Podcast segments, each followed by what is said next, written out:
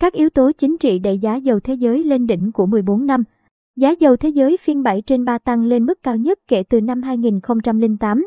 Sau khi Mỹ và các nước châu Âu xem xét cấm nhập khẩu dầu của Nga còn nguồn cung dầu thô từ Iran chưa có dấu hiệu sớm trở lại thị trường toàn cầu.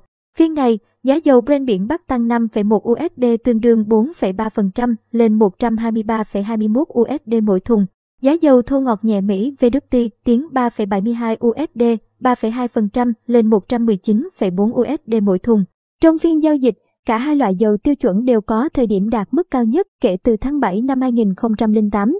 Với dầu Brent đạt 139,13 USD mỗi thùng và WT là 130,5 USD mỗi thùng.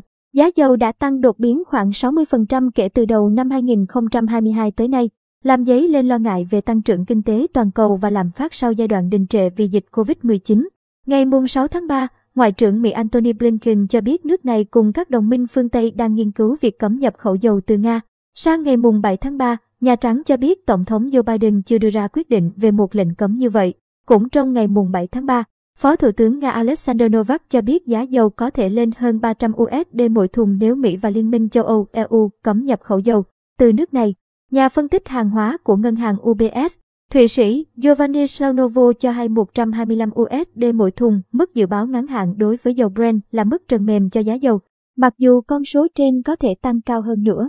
Chuyên gia này nhận định tình hình căng thẳng gia tăng trong thời gian dài ở Ukraine có thể đẩy giá dầu Brent lên trên 150 USD mỗi thùng. Các nhà phân tích tại Ngân hàng Bank of America, Mỹ cũng ước tính nếu phần lớn lượng dầu xuất khẩu của Nga bị cắt giảm, thế giới sẽ thiếu hụt khoảng 5 triệu thùng dầu mỗi ngày hoặc cao hơn. Diễn biến đó có thể đẩy giá lên tới 200 USD mỗi thùng. Trong khi đó, triển vọng các cuộc đàm phán nhằm khôi phục thỏa thuận hạt nhân năm 2015 giữa Iran với các cường quốc trên thế giới rơi vào tình trạng không chắc chắn.